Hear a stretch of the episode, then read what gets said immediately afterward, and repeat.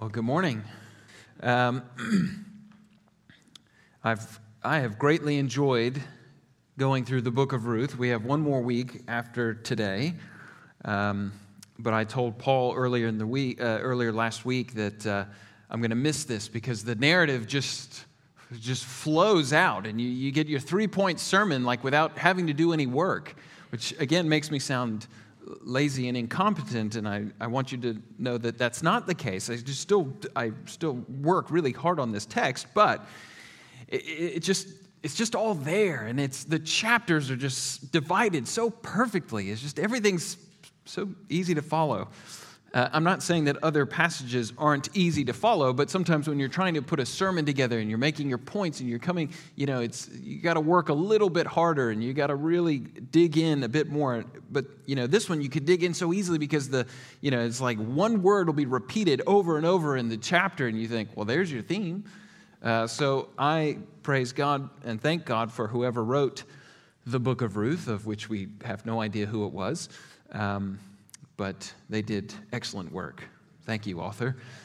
Um, okay, so we are now in chapter 3 of the book of Ruth. That's page 264 if you have the ESV Pew Bible in front of you. Ruth chapter 3.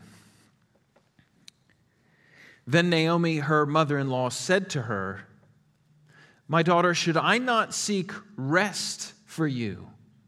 That it may be well with you. Is not Boaz our relative, with whose young women you were? See, he is winnowing barley tonight at the threshing floor. Wash, therefore, and anoint yourself, and put on your cloak, and go down to the threshing floor, but do not make yourself known to the man until he has finished eating and drinking. But when he lies down, Observe the place where he lies. Then go and uncover his feet and lie down, and he will tell you what to do. And she replied, All that you say, I will do. So she went down to the threshing floor and did just as her mother in law had commanded her.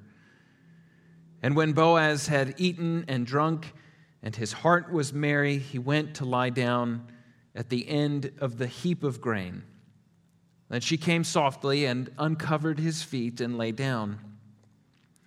At midnight, the man was startled and turned over, and behold, a woman lay at his feet. He said, Who are you? And she answered, I am Ruth, your servant. Spread your wings over your servant, for you are a redeemer. And he said, May you be blessed by the Lord, my daughter. You have made this last kindness greater than the first in that you have not gone after young men, whether poor or rich. And now, my daughter, do not fear. I will do for you all that you ask. For all my fellow townsmen know that you are a worthy woman. And now it is true that I am a redeemer, yet there is a redeemer nearer than I. Remain tonight, and in the morning, if he will redeem you, good, let him do it. But if he will not if he is not willing to redeem you, then as the Lord lives, I will redeem you. Lie down until the morning. So she lay at his feet until the morning, but arose before one could recognize another. And he said, Let it not be known that the woman came to the threshing floor. And he said, Bring the garment you are wearing and hold it out. So she held it. And he measured out six measures of barley and put it on her. Then she went into the city. And when she came to her mother in law, she said, How did you fare, my daughter? Then she told her all the things the man had done for her, saying, These six measures of barley he gave to me, and he said to me, You must not go back empty handed to your mother in law. She replied, Wait, my daughter, until you learn how the matter turns out, for the man will not rest, but will settle the matter today. This is the word of the Lord. Let's pray. Father, as we've already asked, that you would be with us, that you would uh, help us to pay close attention to this, your word. That, Father, these themes would come through so clearly and that they would, they would resound with the Spirit within us, that we would rejoice in these things, that this is good news, that we would see you more clearly. For we pray this in Christ's name. Amen. Well, last week we focused on this word blessing blessing. What did it mean to be blessed or to be a blessing? Understanding that it was uh, uh, to ask God to give success or being used by God for success. And today we're shifting slightly from blessing, the word that we were seeing repeated over and over again, to this word rest. Rest. What does the Bible mean when it talks about rest? It's a topic that is repeated many, many times over throughout Scripture. All right, so let's think about that. How, how do we see it working out in Scripture? There is rest from labor, as we saw Ruth takes a rest after working hard during the day uh, at harvest time. Then there is rest from worrying, rest from fear and doubt. Naomi wanted Ruth and Orpah to rest when she told them to go back to their mothers. That's actually the word that she uses there, that they would find rest, meaning that they, they wouldn't put themselves in this uh, uh, uncertain position or, or doubtful position if they were to follow her to Bethlehem, which they both wanted to do initially. And she says, No, you go, I want you to go and find rest. Go to your mother's homes where you're known, where you'll probably remarry, you'll have children. So that was her desire in that terminology. But then we think of a third sense in which rest is used, and this is we think about the Lord resting on the seventh day of creation. Now, does God rest on the seventh day of creation because he's exhausted physically? Well, no he rested from his act of creation that he had performed on the previous six days. And that leads us into the fact that because in the Genesis account, if you read through the Genesis account and it comes to the seventh day, there's a phrase that is not repeated that's repeated for the other six days, where it says, And there was morning and there was evening.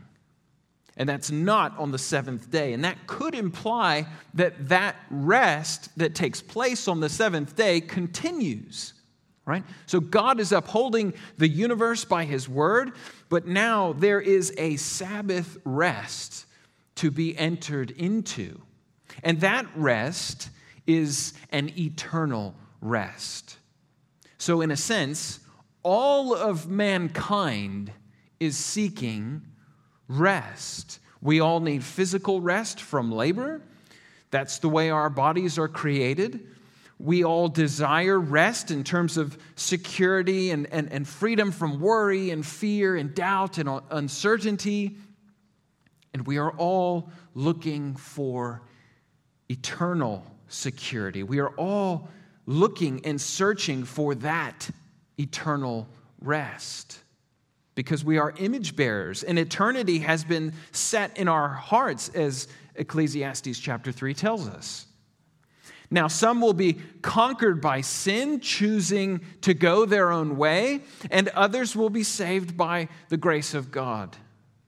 And this book is dealing with all of those different forms of rest in different ways. Now, the primary usage in this third chapter of the book of Ruth is dealing with the seeking of rest, rest from fear and anxiety and uncertainty. As the uh, New American Standard Bible puts it, the word they use instead of rest is security. Shall I find security for you, Naomi says of Ruth. And here's the amazing thing these characters are not seeking their own security, they're not seeking their own rest, but they are looking after one another. And so we pick up in chapter 3 where Naomi is asking Ruth, Should I not seek rest for you, that it may be well with you? We see that Naomi is not just thinking of herself. She hasn't cast Ruth aside. She's trying to look after her daughter in law who left everything in Moab to go with her into a foreign land and was seeking to serve her mother in law. So, what is leading to this conversation that they're now, now having? Right? What's happened in that time frame between chapter 2 and chapter 3? Well, it appears that some time has passed, and Naomi had thought that by now Boaz would have acted on his kinsman redeemer nature and restored the lands of Elimelech back to Ruth and Naomi, or at least married uh, Ruth and changed her trajectory in life. Remember, he had showed so much promise in the previous chapter, but, but things have slowed down. They've come to this slow point, right? So, this is sort of the climax of the story if you're looking at a storyline, right? What's going to happen? They're not moving along the way that Naomi had hoped that things would be moving along. So, what will she do? And if you remember from chapter 2, that Ruth is the one that took the initiative and told Naomi that she wanted to support them financially. She wanted to go and do work, right? And we talked about a theology of work. She wanted to go in the fields and glean uh, as God law, God's law had uh, allowed for uh, the poor and the destitute to glean.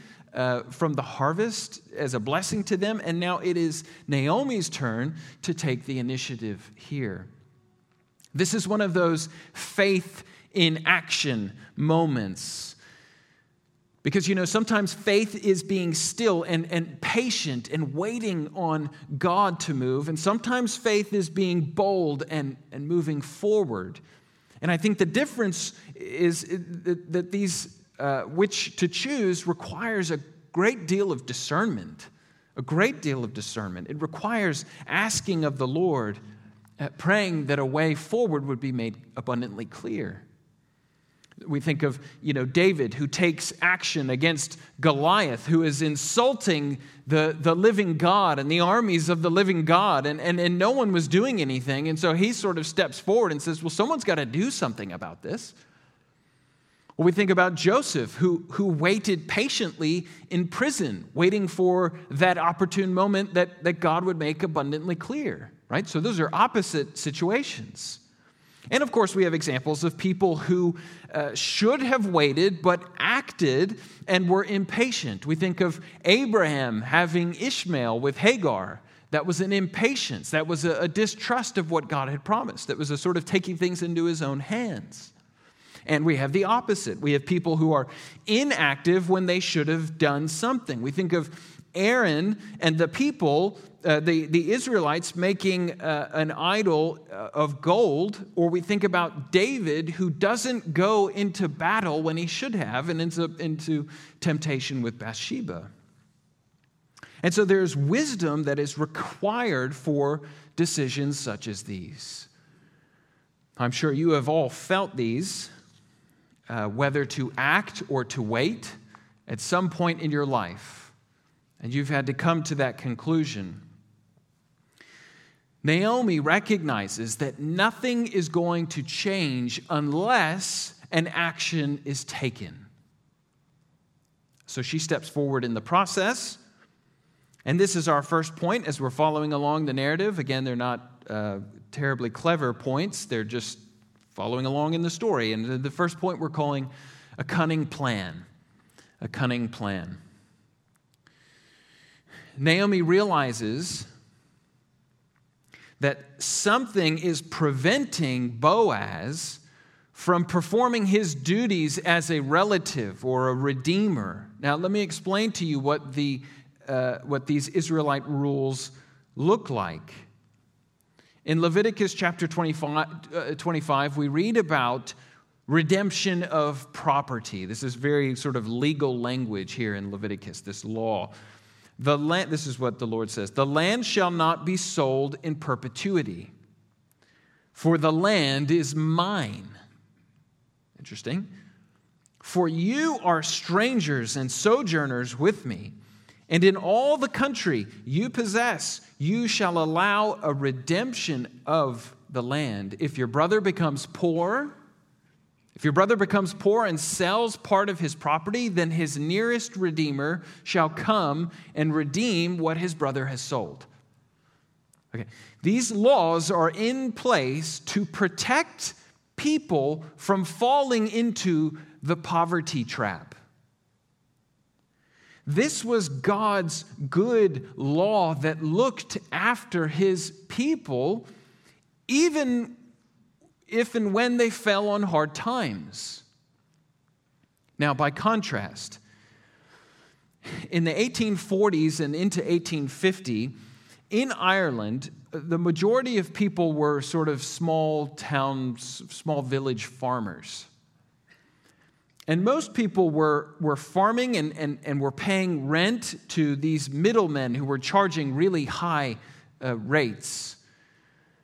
And then they would pay forward to landowners who probably had never even seen parts of their property. But then in the 1840s and, and, and into 1850, then you have the Irish potato famine that hit and, and wiped out all of these crops. And so many were really left destitute and, and needed to escape. They were unable to pay their rent. And so many left for America at this point. And if you know your U.S. history, that was just a few years before the American Civil War. And there are stories of Irishmen from the South and the North shooting at one another because they would carry their flags for their state. And the Irishmen would always put the clover on their flag so it was easily identified. But there were stories of when the North and the South would be shooting at each other, and then when one would retreat, the Irish from the opposing side would stop and they would let out this haunting wail of sadness because they had all left a really terrible situation and now they found themselves at war with one another, a more terrible situation. Now, all of that to say, how gracious is God that He put these laws of redemption in place to protect His people. Can you tell that I studied the Civil War in college? I've just been waiting to use those examples. Oh, perfect. But, but here's another thing it's also showing not just the protection that God puts in place, but it's showing us the importance of land in this uh, time period and in, in the scriptures. And, and when we think of land, we think of rest. Because land was symbolic of the favor of God, inheriting the promised land, right? The Israelites who complained and, and, and grumbled and, and worshiped false idols, they did not inherit and receive the promised land. The land represents blessing, it represents the favor of God. The land is where the Israelites were to find rest. Now, back to our story. And this is the law, Leviticus 25, that Naomi is hoping would initiate her plan. Her plan is to have Ruth go to Boaz and essentially present herself as willing and ready for marriage. My guess is that Ruth has probably been dressed in all black uh, since the death of Mahlon, her husband. That's the custom. In fact, it's still the custom in many parts of the world, especially the Middle East. My, my aunts still wear all black since the passing of their husbands. But Naomi tells Ruth to wash and anoint herself, probably with perfume, and, to put on a cloak. So, probably putting on uh, clothing that's not uh, the black. And then to go and find Boaz and observe him without him seeing you, and then take notice of where he lies down. Does that not sound strange? Why would she have to do that? Well, it's because if she happens to go and present herself in this form to someone else, let's say she sees Boaz and then goes and does something else and then comes back and she's kind of looking around in the darkness and kind of lays down at the feet of someone else, that's not going to look good. It would be humiliating, it would be dangerous, and it would cause people to ask questions about the nature of their relationship. And because these characters are people of high character, as we've talked about in previous weeks, they don't want to even give a sniff of something that would look or feel immoral. So, she does these things. Then Naomi tells her to uncover Boaz's feet. Again, what is this? This is very strange, you know. And, and, and some people think this is a sexual thing. Well, let me clarify some of this. Some, some uh, commentators think that it's uh, the uncovering of the feet was so that he would wake up. So the cold air would get to his feet and it would cause him to wake up so that he could recognize that she was there. It's the middle of the night. It's great. Very well could be the case. Others say that this is, it, is, it, it carries great symbolism. It's symbolic. I'm not sure, and I don't want to read too much into it. And I know it sounds very strange. Here's my best guess, if it is a symbolic representation, is that it represents Ruth's desire to be covered under Boaz's protection. And the, the uncovering represents the fact that at the moment, she and Naomi are not protected, they are uncovered. That's my best guess. Don't read too much into that.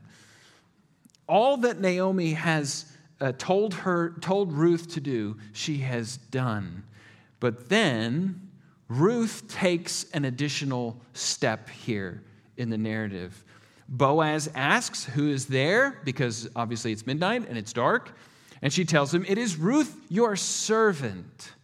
Ruth your servant, not this is Ruth the Moabite from Moab as she has been described in almost every other place in this section. So she's not drawing attention to where she's from. She's saying, It is I, Ruth, your servant. And then boldly, and this is our second point, a bold request, then boldly she says, Spread your wings over your servant, for you are a redeemer. And at this point, she has just made a marriage proposal. And I probably have a list of jokes I could make at this point, but I will refrain because you wouldn't laugh anyway. But if you think about it, who is looking after who here? Naomi sends Ruth down to essentially have to, to make sure that Ruth is protected because she is showing hesed, loving kindness for her daughter in law. But Ruth takes it a step further and asks for marriage, which would protect not only her, but also her mother in law. And so now Ruth is displaying Hesed, loving kindness for her mother in law, whom she has bound herself to by, by covenant under God. And then, listen, to Boaz's response May you be blessed by the Lord, my daughter. You have made this last kindness greater than the first, in that you have not gone after young men, whether rich or poor. Okay, so what is the first kindness? Her first kindness was her binding herself to her mother in law and looking after her. Do you remember that from chapter one? She, she even calls curses down on herself if she were to separate herself from her mother in law. It's, it's the deepest level of connection you can find. And so, what is the second? Then she remains and she waits for her kinsman redeemer who could redeem the whole family instead of going after a young man and marrying and not providing for her mother in law. She could have done that. She could have married a young man, rich, poor, didn't matter. But by law, under, under the, the, the structure of the, the Israelite community, then, then then the land that belonged to Elimelech does not go to Naomi and Ruth. then only Ruth is protected. Do you see what Boaz sees in Ruth here? Keep listening. And now, my daughter, do not fear. I will do for you all that you ask. For all my fellow townsmen know that you are a worthy woman. Where else in Scripture do we read about a worthy woman? Proverbs 31. Proverbs 31. And in the Hebrew canon, so in, in, in, in our canon, the way that the, the books of the Bible are structured, Ruth comes between Judges and 1 Samuel, right? Because that is the, that is the timeline sequence that fits, right? This takes place during the days of the Judges. So it comes after Judges, so it's this sort of intermediary story. And then 1 Samuel is with um, Samuel and David, right? The, the lineage that comes from this relationship. But in the Hebrew canon, the way that they organize it, the book of Ruth follows directly after the book of Proverbs. And so the question that is asked at the very last chapter in Proverbs is an excellent wife, who can find? and you turn the page, and the answer is Boaz. Boaz has found an excellent wife. She is a Proverbs 31 woman. She has high character. She has covered herself under the banner of Yahweh. And the people in the gates of the city praise her, just as the Proverbs 31 says and describes. Boaz says, My townspeople recognize you and praise you, even though you are from Moab, the land that's associated with Lot's incest, a totally broken lineage. Even though you are from Moab, even though you are a foreigner. And I reckon Boaz could care less about Ruth being a foreigner. And do you know why? Because of Boaz's mother. If you turn with me, big shift here, to the New Testament and turn to Matthew chapter 1, verses 4 and 5.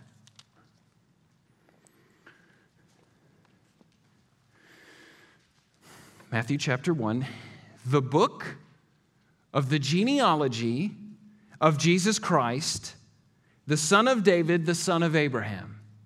And what do we find in verses 4 and 5? And Ram, the father of Amminadab, and Amminadab, the father of Nahshon, and Nahshon, the father of Salmon, and Salmon, the father of Boaz by Rahab. Boaz's mother was Rahab, the Canaanite prostitute from the book of Joshua.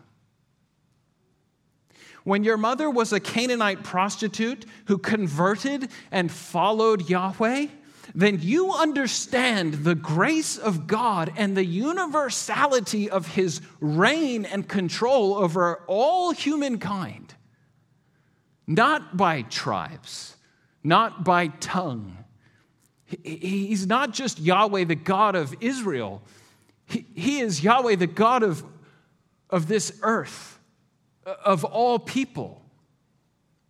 So to him, Ruth, being a Moabite, was not the issue, as it probably would have been for the rest of Israel. Was she a Proverbs 31 woman? Was the issue for Boaz. Did she meet these qualifications, this standard? I'm not going to judge her based on her past lineage or where she comes from or any of those things? What, is it her, does her character match what I am looking for, the, the, the, qualifications that God looks for in people? The same way that uh, Samuel passes over all of the brothers until he says, It's none of these. Do you have any other kids? Well, we have one in the field, but he's a, he's a baby. And this is the one that's chosen. It is the character that matters here. Back to our story. And now we see the potential issue that was holding Boaz back from acting as a redeemer. He says, And now it is true that I am a redeemer, yet there is a redeemer nearer than I. So Boaz knew that there was a nearer redeemer and perhaps was waiting on him to act as such. And this could derail the plans of Naomi and Ruth, but then, and this is our final point, a generous promise. A generous promise. Listen to Boaz's promise to Ruth. Remain tonight and in the morning, if, you will, if he will redeem you, the nearer redeemer, if he will redeem you, good, let him do it. But if he is not willing to redeem you, then as the Lord lives, I will redeem you. If the nearer Redeemer chooses to redeem, chooses not to redeem, then I will do it. And how does he display this promise? Does he say, just, just take my word for it? So she lay at his feet until the morning, but arose before one could recognize another, and he said, Let it not be known that the woman came to the threshing floor. This is Boaz's way of protecting her reputation since nothing happened there. Uh, one of the commentaries said uh, it, it, wasn't a case of uh, what happens on the threshing floor stays on the threshing floor. Uh, there's nothing happened. And again, it was done secretly in the first place, this was why Naomi came up with the plan, was because that Ruth couldn't just walk up to Boaz. It's not like nowadays where you can go and find the manager and just have it out with him. she couldn't do that. She couldn't just go up to him in the workday and, and, and make a marriage proposal. It, it would have created a stir amongst the workers. What, what is the relationship between these two? That's why Naomi tells her to go at night when he was on the threshing floor to, to follow all these strange sequence of events that we can have trouble following. And he said, Bring the garment you are wearing and hold it out. So she held it, and he measured out six measures of barley and put it on her. So, once again, a display of generosity. He's already done that with the roasted grain and the, and the, the, the amount of uh, barley that she gleans uh, and asks the men to watch over her, protect her, for, and to stay with the women. So, he's, he's, he's got generosity, but it, it is a generous promise at that a promise of redemption and a display of generosity to show that he is genuine. And remember this time period of the judges, you, you probably were not likely to trust people. People's word was not something that you just took. Then she went to the city, and when she came to her mother in law, she said, How did you fare, my daughter? Then she told her all that the man had done for her, saying, These six measures of barley he gave to me, for he said to me, You must not go back empty handed to your mother in law. We talked about how Naomi displays uh, hesed, loving kindness towards Ruth, and, and Ruth displays it towards Naomi. And here is Boaz displaying Hesed, loving kindness, faithful love towards both women. I mean, these are three very unlikely characters. A woman who left Israel with her family to find prosperity. She leaves full. She comes, uh, the Lord rather, brings her back empty a foreign woman from Moab who has been widowed at a young age, who has gone into a, a, a, foreign land and done nothing but exhibit godly character, and a man, a, a worthy man, though the son of a prostitute, who is willing to redeem these women. And the chapter ends with this line from Naomi Wait, my daughter until you learn how the matter turns out, for the man will not rest, but will settle the matter today. The man will not rest until the issue is resolved.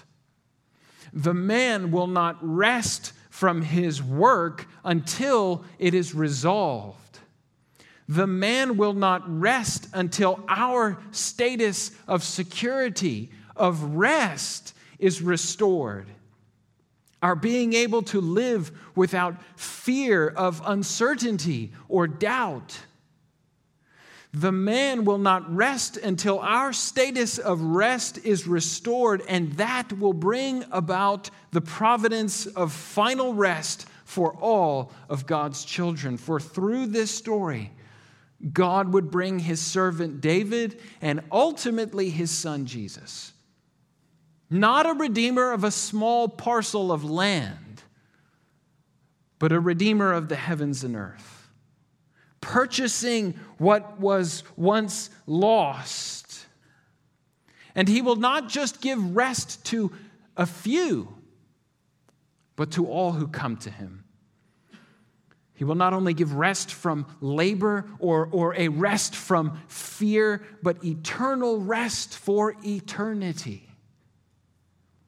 And the background of his people are marred, marred by sin. There is no one righteous of their own. We are all Moabites in this sense but all require the cleansing blood of the Redeemer. So we rejoice in the invisible hand of God that was at work in the lives of Boaz and Naomi and Ruth. And the picture that it gives us Uh, uh, of the character of our God in his ultimate redeeming work, drawing his people from inside and from outside, from every tribe, nation, tongue. May God be praised. May God be praised. May we be people who exhibit Hesed love to Him, to one another. May we be people of rest. Let's pray.